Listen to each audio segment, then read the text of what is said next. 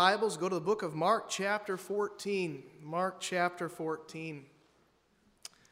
I got to share this with you. Um, I'm very thankful that my children have the freedom and the opportunity to go to a good uh, Bible believing church. Um, I was, uh, my wife and I were taking care of some things in the house yesterday, doing a little bit of work, and the kids were outside and were playing nicely with one another, which is nothing short of a miracle, amen? Um, but uh, Brother Schrick had, had, given us a trampoline earlier in the year, and they were out on that trampoline, George, and they were jumping around, having a big time. Well, I check on them every couple of minutes. My wife and I take turns because generally something happens, somebody screams. But nothing, nothing, nobody was screaming, so you check more when that is happening. And uh, we peeked out, and I watched them for about three or four minutes, and they were playing David and Goliath, and they were taking turns, and I would watch one of them as they'd swing their arm and let it go, and then the other one would just fall over, crumple over. And then the one that had thrown the stone would run over and cut the head off. and then they would take, then the other one would be Goliath and the other one would be David. And I had more fun. We, Debbie and I just watched him. We just laughed and laughed and laughed at two crazy little kids having a big time. But you know, they, they learned something at church and they learned that a little boy can kill a giant. And I got a kick out of that. I truly did. Grab your Bibles. Mark 14. We'll stand one last time in reverence to the Word of God. Mark chapter 14. We're going to start with verse number 3. We're going to read all the way down to verse number 9. Mark chapter 14, start with verse number 3. The Bible says, In being in Bethany, in the house of Simon the leper, as he sat at meat, there came a woman having an alabaster box of ointment of spikenard, very precious. And she brake the box and poured it on his head. And there were some that had indignation within themselves and said, Why was this waste of the ointment made? For it might have been sold for more than 300 pence and have been given to the poor. And they murmured against her. Verse 6 And Jesus said, Let her alone. Why trouble ye her? She hath wrought a good work on me. For ye have the poor with you always, and whensoever ye will, you may do them good. But me ye have not always. She hath done what she could. She has come aforehand to anoint my body to the burying. Verily I say unto you, wheresoever this gospel shall be preached throughout the whole world, this also that she hath done shall be spoken of for a memorial of her. Let's pray. Thank you so much for today, Lord. I thank you for the blessed opportunity to be able to share your word with these wonderful people. I ask in the next several minutes that, Lord, you'd open our hearts, open our ears, open our understanding, and I ask that we would walk out of here today with a truth, Lord, from your word, with something from heaven. I ask that you would bless in a very special way. Lord, I know that in a room this size, there are many needs. Lord, there are many hurts. There are many areas that, Lord, there's no way a man could touch them, but Heavenly Father, I believe your Holy Spirit can. And I ask that He would have free rein, free control, and that you would bless in a very wonderful way this morning. I ask this all in Jesus' name. Amen. You may be seated.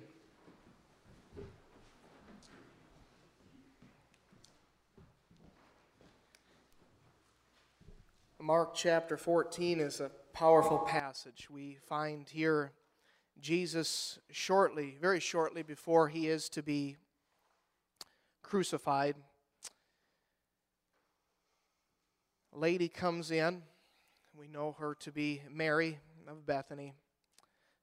From the other accounts of this, Matthew chapter 26 is a sister passage. A lady comes in and she anoints Jesus as she is doing so, she is somewhat criticized. The book of John tells us that it was Judas who criticized her. But she does what she came to do. And Jesus defends her. And Jesus makes it very plain. And I, I want to take your attention to verse number 6. Jesus said, Let her alone. Why trouble ye her? She hath wrought a good work on me.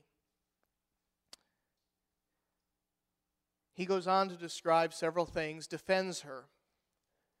And then in verse 9, he says that wherever the gospel of Jesus Christ is preached, the story of this lady and her good work will be preached as well. And it'll be for a memorial unto her. I find that so fascinating. So fascinating. This account in Mark does not give her name, it just very generally speaks of her and what she did. And, folks, I look so often at our Christian lives, and this morning I'm going to talk just about a good work, a good work, service for Christ. And, and I want to be very open, very honest with you, and I want to look at several principles concerning this on both sides of the fence. Because I looked at this story and I thought, you know, um, humanly speaking, they really didn't appreciate it. Eternally speaking, it was of great value. And, uh, friend, this morning, as you look at your life, as you look at what you do and why you do it, I would beg you to take this passage into account and, and look at what it is trying to teach us and put some things from this passage into your life, and I believe it will be of great value to you. I want to give you two points first that are very real, and then I'm going to give you three points as far as the spiritual matter is concerned. Number one, when you do things, a good work for Christ, you will be judged and you may be criticized. The Bible says that there were some in verse 4 that had indignation within themselves. When you do something for God, you will be judged and you may very well be criticized. You say, oh, no, no, you don't understand. No, folks, understand what's going on here, all right? I mean, this lady had come and she had performed a, a, a, a, very, very costly sacrifice to her Savior. Folks, there are going to be times in life when people look at you and say, why, why do you go to church? Why do you give money there? Why do you do that? I'll tell you why. Because you believe in something far bigger than yourself. But the world looks at that and they criticize you. They criticize us for serving a God that we cannot see. They criticize us for loving one whom we cannot touch. But my friend understands something that's the world. You see, the one who criticized her was a man who was headed for hell, a man who would very shortly, and if you go down to verse number 10 and read, you find that Judas himself goes out and very shortly after this betrays Christ. You see, you will be judged, you very well may be criticized. Secondly, you may even be mocked and persecuted. People will say, There's so many other things you could have done with that. You could have done so much more with your money or with your life, with your talent or your ability. But I say to you this morning, my friend, they're wrong. They're wrong. You see, we, we have allowed a worldly concept to enter into Christianity. We have said if we cannot see the results on this earth, it must not have been invested wisely, and that's dead wrong. The Bible teaches us in the book of Matthew to lay up for ourselves treasures in heaven. And my friend, let me ask you this Has anybody been to heaven yet? No, sir. We've not been there. I don't see what I have up there, but I know I've laid some things up in heaven. Where moth and rust doth not corrupt and where thieves do not break through and steal. It's safe. It's it, god's taken care of it for me. He's protecting it. It's in his hands. Yet i see in our christianity today a concept that says unless you can see it multiply on this earth you've wasted it. Folks, I'll tell you this. There are people in this room who could take their talent and their ability and make a lot of money for themselves. They could make a very good lifestyle for themselves. But I'll tell you this they're wrong. They're wrong. There are people today that are making millions and, and, and they're garnering great attention and great accolades from man, mankind. But, friend, they're wrong. They're wrong. You say, Are you against money? No. Are you against praise? No. What I am against, folks, is us doing it for that very reason. You see, this earth, whatever you lay up, it's gone. It it wastes away. But what you lay up for Christ, it lasts forever. Number one this morning, spiritual application is what is done to Christ is never wasted. You see, in verse 4, those that had indignation in themselves and criticized her, said, Why was this waste of the ointment made? Yet what is done for Christ and through Christ is never wasted. It's never wasted. God has never taken anything that's been given to him and used it unwisely. God has never t- taken anything that's been given to him and squandered it or misused it. Everything that has ever been done in Christ and to Christ and for Christ has been properly used. And folks understand this. You say, boy, you, you, you, don't, you don't see it the way I see it. You're right. You're right. Because when we do something for Christ, it's not wasted. You say, oh, that person's talent. But we have some talented singers, and tonight some of them are going to sing, and then I'm going to sing, amen. And we'll see that there are those that have talent and those that don't when it comes to that. But there are those that have ability to sing and they could make a profit off of their voice. Yet, my friend, I'll tell you this if you use it for that reason, you're wasting it. You're to use your talent and your ability for the Lord, you're to use it for His praise and His glory and His edification. We're not to take what we have and use it for us. We're to take what we've been given and use it for Him. And you say, but I could use that talent for the world. But my friend, you'll waste it there. But when you use it for Christ's service, my friend, it's never wasted. There are some people in this room, you're fabulous, fabulously talented.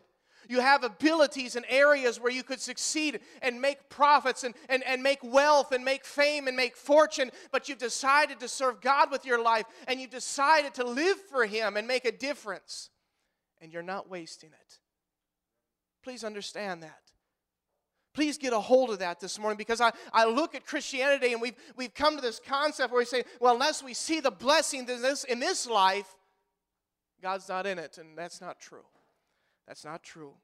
You see, number one, what is done for Christ is never wasted. Number two, what's done for Christ or that good work itself will mean far more than if used by any other method. You see, if it's done unto the Lord, He'll multiply it. If it's done to self, it ends with our power or our life. You see, there are some people who have ability to make something. I think we all do. I think God's given us all some talents and some abilities, and I think we can use those and make a little name for ourselves while we're on this earth. I think there's some of us who have great skills when it comes to singing, or great skills when it comes to organization, or great skills when it comes to leadership, and so on and so forth. Every one of us in this room has great abilities and great talents given to us by God. But when you give it to Him, He multiplies it. See, God can do that. He can take your little and make it much. You know, I'm always amazed, folks. God called people to be great who were little in the world's eyes. See, people that were nothing became something when God said, Let me use what you have. And that person looked at what they had and said, It's not much. You know, Moses, when he met God at the burning, fire, the burning bush, he walks up to this thing, and what a sight that would have been, amen? Right in the middle of that burning bush is, is, is, is an angel, and that angel is speaking to Moses. And it tells Moses what he is going to do. And Moses says, Oh, come on, let's get real here, amen? The angel says, Moses, what do you have in your hand? And Moses replied, He said, I have a stick, it's a rod, it's my shepherd's staff. And the angel said, Cast it down. And when Moses cast that rod down, we all know the story, Instantly, it instantly became a snake. An angel said, Pick it up, and he picked it up by the tail. Moses wasn't dumb. And instantly it turned back into a staff. You see, God can take it and multiply it. See, God can take you and make something meaningful of your life. And I would beg you to realize that a good work in and of itself will mean nothing if it's done for our means. But if it's done in the name of Christ, it can be multiplied by Him. You see, my job this morning is not to preach to a congregation of many. My job is to preach to a congregation of one. You see, my job is not to please people, but to please God. Because if I please Him, He'll multiply my efforts and He'll multiply my abilities and He'll multiply my talents far more than I could ever hope to.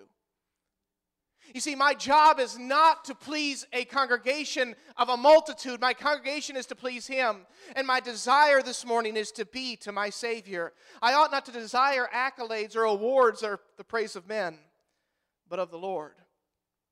You see, we have a conflict in many of our hearts. In Matthew chapter 6 and verse 24, the Bible says you cannot serve God and mammon.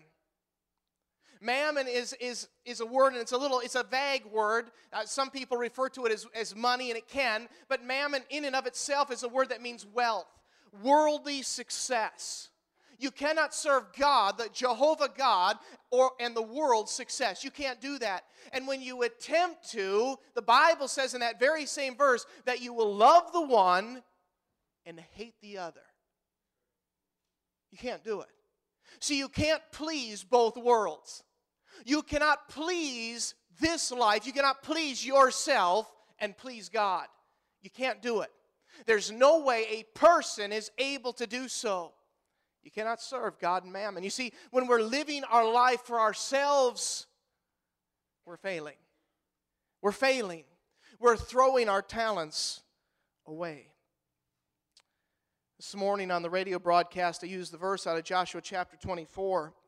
Joshua tells the people of Israel to choose you this day whom ye will serve.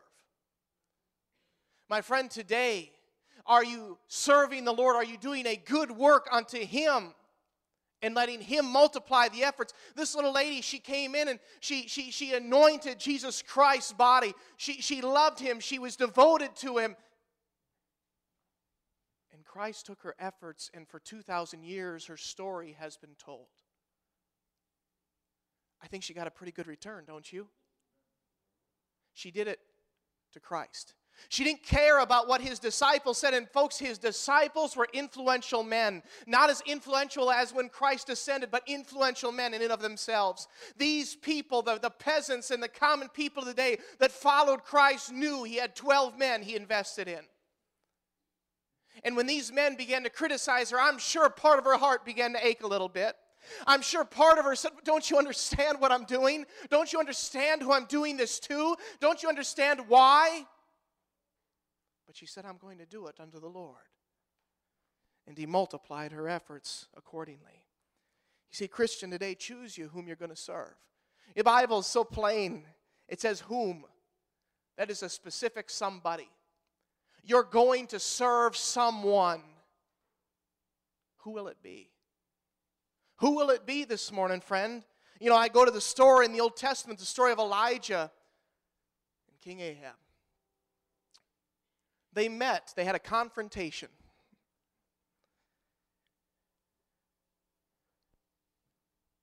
Elijah talked to the people of Israel, and the people of Israel were well into idol worship, worshiping a false god by the name of Baal.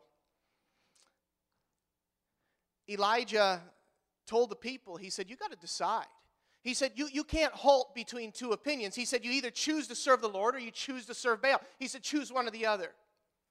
Very much like Matthew chapter 6.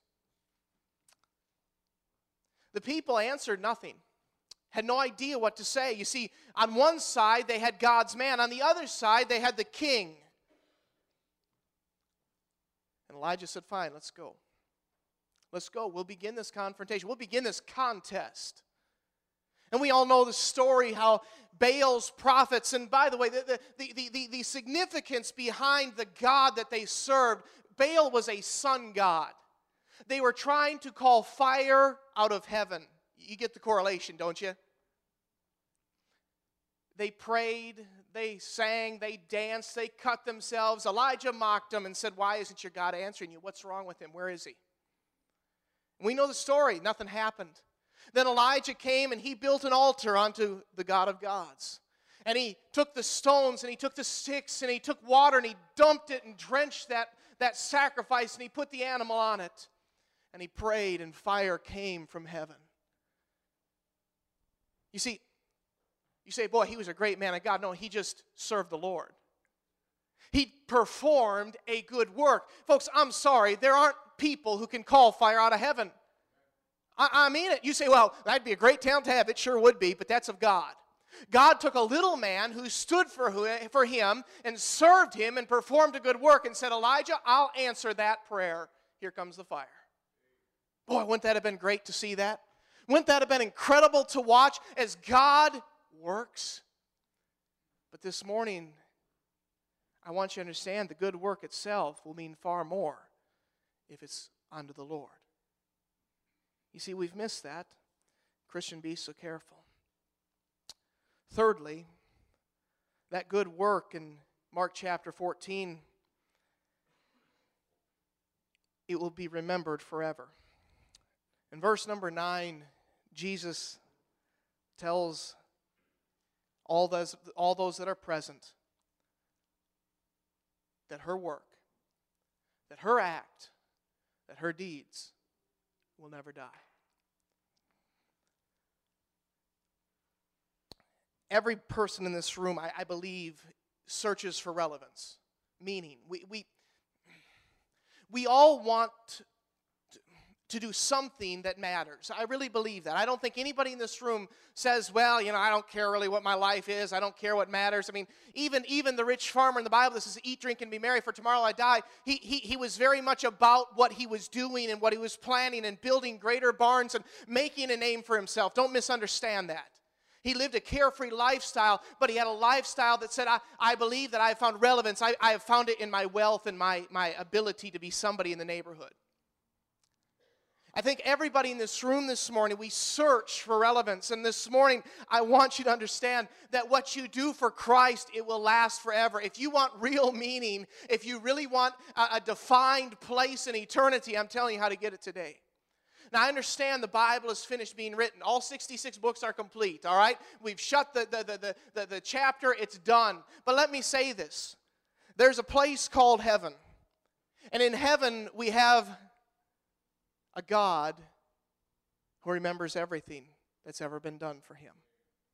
Hebrews chapter 11, a wonderful passage in the Bible, and I wish we had time to turn there and go through it. But in Hebrews chapter 11, uh, Paul is writing, and he goes through a multitude of men and women who were faithful to God. We call it the Hall of Faith.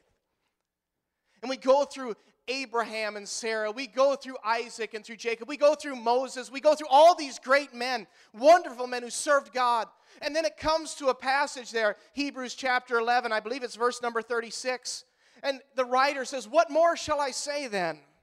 For the time will fail me to tell. And he goes on and he mentions some more names, doesn't mention their acts, what they did, but he says that they did it unto the Lord. You know, friend, this morning, would you understand something? What you do for Christ will be remembered forever. Everything done in His name, everything done for Him, everything done for Christ will last. And I think we forget that sometimes. We say, well, you know, it's just a, it's just a little, it's a little kindness. No, it's kindness that will be remembered forever. Oh, it's just, it's just a, a gesture of appreciation. Oh, it's just a little bit of money to help somebody out. It's just a, it's a, just a tithe to keep the church going. It's just, and God says, don't you understand? Everything done in my name is eternal. Everything. It'll be remembered. And, and, folks, you say, this little lady, all she did was anoint Jesus. You're right. And it's remembered forever. Hey, Christian, I think you and I could both do some things that will last for eternity. You say, Who am I? I sat down in my office last night and I had more fun going through the Word of God and finding people who we would say weren't much. But God took their works and made them mean something. You see, we, we got this idea that to be a true servant of God, you have to be a pastor or a pastor's wife. You have to be a deacon or a deacon's wife. Or you have to be a Sunday school teacher. You have to be this. You have to be that. Folks, that couldn't be further from the truth.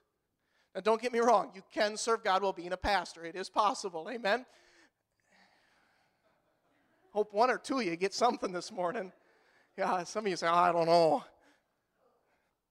Do you know that being, I wish Brother Moore were here this morning. Brother Moore is a state trooper for the state of Wisconsin. He's out there right now oppressing the people. But do you know that Romans chapter 13 teaches that his job is of God? Do you know we studied this in 1 Peter chapter 2 that being a ruler, whether it's a president, a mayor, an alderman, that's of God? Do you know you can serve God that way? Do you know that you can serve God? I was reading over in Exodus 35 a man by the name of Bezalel and Aholiab. You know what they were? They were craftsmen. They, they were skilled in the art of woodworking and metalworking. Do you know that you can be a servant of God? You can perform a good work to Him. Brother Leopard, you do wood floors for a living. The wood floor I stand on today was done as a work unto the Lord. Amen. Brother Leopard, do you know who his helper was? Me. And if you work with me, it's unto the Lord. Amen. I mean, I he called he called me every name in the book, and God forgave him. I'm working on it. But but you know what? That's a work unto the Lord. The trim work done in this in this auditorium was done by Roger Timmerman. It was unto the Lord. You say, but but I'm not a pastor, I'm not a deacon, I'm not this or I'm not that. Are you doing what you're doing unto the Lord? That's what's important. You say, but but but I don't have a position. You don't need a position. In fact, I would advise against it. Having a position is hard. It causes problems. It causes turmoil. Just do what you're doing unto the Lord. I mean, get a burden and get a vision for serving God and do it. I kept on studying. You know, the Bible in Ephesians 6 talks about employees and employers, management. The Bible in Genesis chapter 3, I think the highest of all callings, it talks about being a mother. Folks, you can do a good work wherever you're at. You say, but I'm nobody. Who was Mary of Bethany? Who was she? She was no one. She was nobody important as far as the world was concerned. She was just one of those disciples, you know, one of those people who followed Jesus. She was a, a religious nutcase. She was a wacko, you know, she, she loved the Lord. That's who she was. I went through the Bible last night and I looked at a little lady by the name of Esther, a lady living in captivity who became a queen. I looked at Daniel, a young man who was a captive boy who became an advisor to the king. I looked at Samson, a man who was a Nazarite, separated unto the Lord. I looked at a man by the name of Jehu, a soldier who performed good work to the Lord. I looked at the Apostle Paul, who was a scholar. God can use smart people, amen? I looked at Baruch, he was a writer, a scribe. I looked at Abraham, who was retired. amen? Abraham was getting up in years, and God said, I'm calling you back into service, son. Let's go. I mean, I looked through the Word of God and I found people of all shapes and all varieties and all sizes. I found them in all walks of life, in all, in all professions. And you know what they were? They were serving God. You say, oh, Pastor, come on. I mean, Pastor, you don't understand. I mean, I can't serve God as much as the deacon can. I know our deacons, you can. Now, folks, I mean, I'm, I'm kidding. We got good deacons. Well, you're dead today. Folks, you're just dead. You can't smile. I mean, it's okay. You can smile. You can. Is it cold in here? Some of you are nodding yes, some of you are nodding no. You, eh, I can't even get a straight answer out of that. But, folks, you see, we, we, we so often look at the Christian life and that you, we say, well, I got to be somebody first. No, it's, it's actually better if you're a nobody first. That's how God always works. God doesn't want somebodies. He can make nobody somebodies. He's not interested in someone who says, I am something. God wants somebody who says, I'm nothing except a bunch of dust and clay in your sight. God, use me. You see, we've lost that concept. We've lost the, the, the greatness and the power of God. I looked at David and Moses, they were both shepherds. I looked at Gideon, who was a farmer. I looked at Amos, a man who was a rancher, a herdsman of the day. I looked at Matthew, he was a tax collector. He worked for the government. Do you know that can be a servant of God? Amen. I mean, folks, I mean, you look at these things and you look at these people and you say, boy, you know, I, I just don't think I can serve the Lord. You're wrong. You're wrong. You see, I, I don't think I can do a good work for God. I don't think my life can mean something. You're missing the point. I looked at Peter and Andrew and James and John. They were nothing but a bunch of fishermen. I looked at Joseph. He was a servant, a head butler, if I could say it. I looked at Hushai, a counselor for David. Do you know there's even godly counselors? I looked at Noah, a boat builder. Business was bad for Noah. You ever think about that? Everybody looked by and said, Noah, you're crazy. You're dumber than a box of rocks. You're building a boat. We don't need boats, Noah. We don't have rain. Don't worry about it. No, I mean, you're building in the wrong place, Noah. If you're going to build a boat, Noah, you build it down by the docks. You don't build it in the middle of land. Could you just see old Noah? I mean, folks, for a hundred years, the man got ridiculed for performing a good work. He'd go out and tell people, hey, folks, God is sending judgment. Turn to Him. Turn to Him. And the people would say, Noah, uh, we've seen what you're doing. You're crazy. You're nuts, man. You're building a big boat in the middle of a landlocked area, and you expect God to somehow float your boat. Noah said, You're absolutely right. I looked at Ruth, and I got such a kick out of this one. You know what Ruth was? She was a migrant worker. That's what she was. She was from the country of Moab. I don't know if she was an illegal citizen or not. I, am not sure about the. But, folks, you, you, do you know what I'm saying? I mean, you look at these people and you say, who are they? Nobodies. They're people that were just everyday, ordinary folks like you and I, but they performed good works to the Lord, and their good works to the Lord gave them relevance and gave them meaning, and what they did will be remembered forever. Man, I find that exciting. I looked at John the Baptist. You know what he was? He was a hermit. That's what he was. The Bible says that he lived out in the wilderness until the day of his appearing. When his ministry began, he, he, but he spent all the time by himself. He was a loner, someone who didn't like people. He just stayed away. I looked at Nehemiah. And Tim, I thought of you when I thought of this. Nehemiah was a food salesman. He was the cupbearer to the king.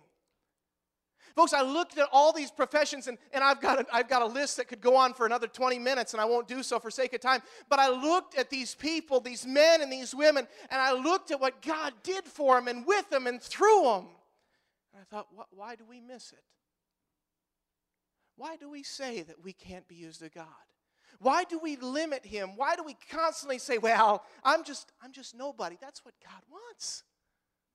God wants you. God wants you so He can take your life and make it mean something. You say, Oh, you, you don't know me. I mean, I'm a teenager. God uses teenagers.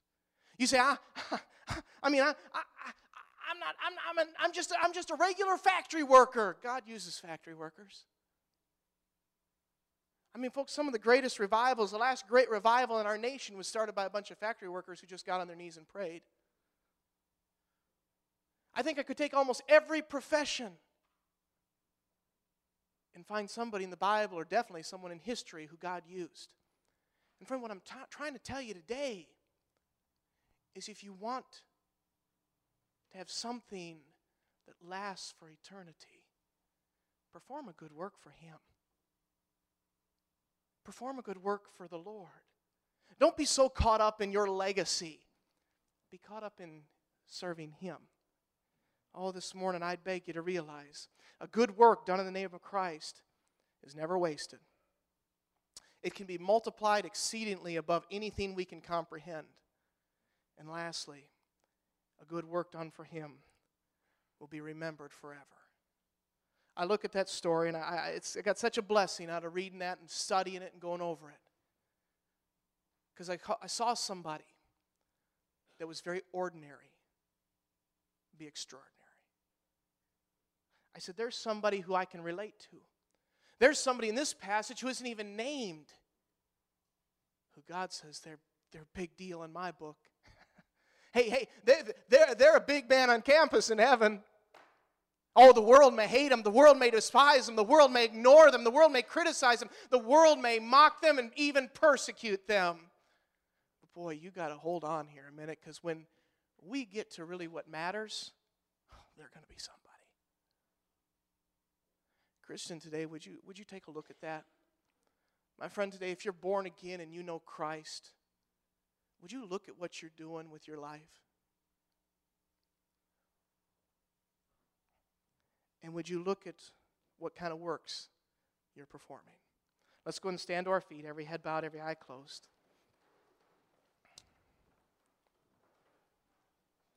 In a moment, the instruments will begin to play. And friend, I'd encourage you, whatever your walk of life, whatever you do, realize that while doing that, you can perform a good work for the Lord.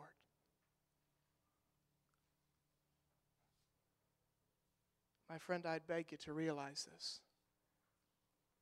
Everybody in this room who has accepted Christ has a life that means something to their Savior. would you please, please, please use it for Him? As the instruments begin to play, I'd encourage you to come to the altar if the Lord's laid something on your heart.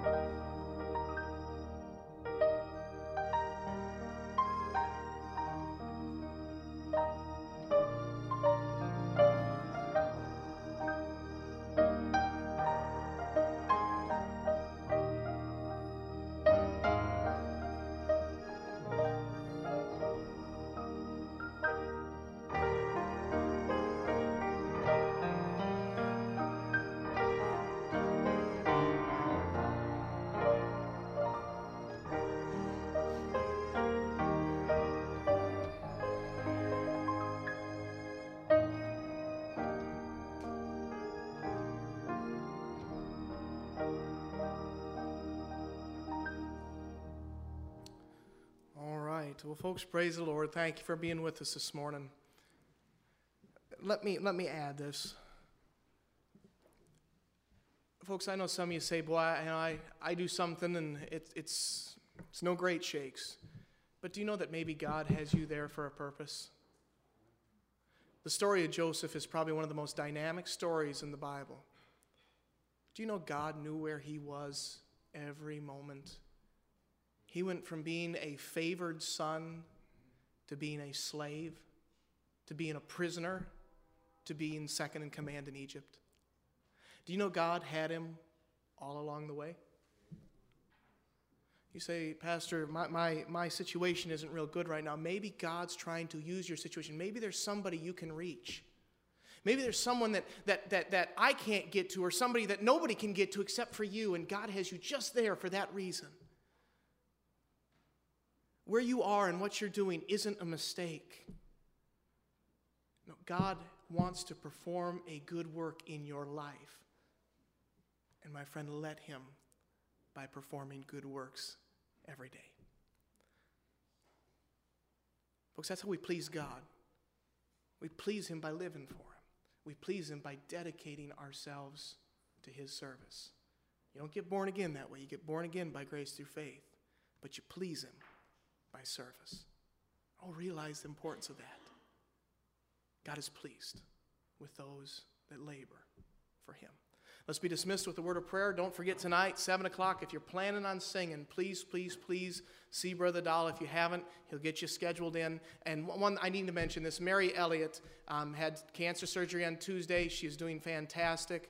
Um, the home health nurse has been there several times and has just said she is doing so well. So keep praying, and uh, by God's grace, Mary will be back with us soon. But we're so thankful for his goodness in that way. Brother Mike Reed dismisses.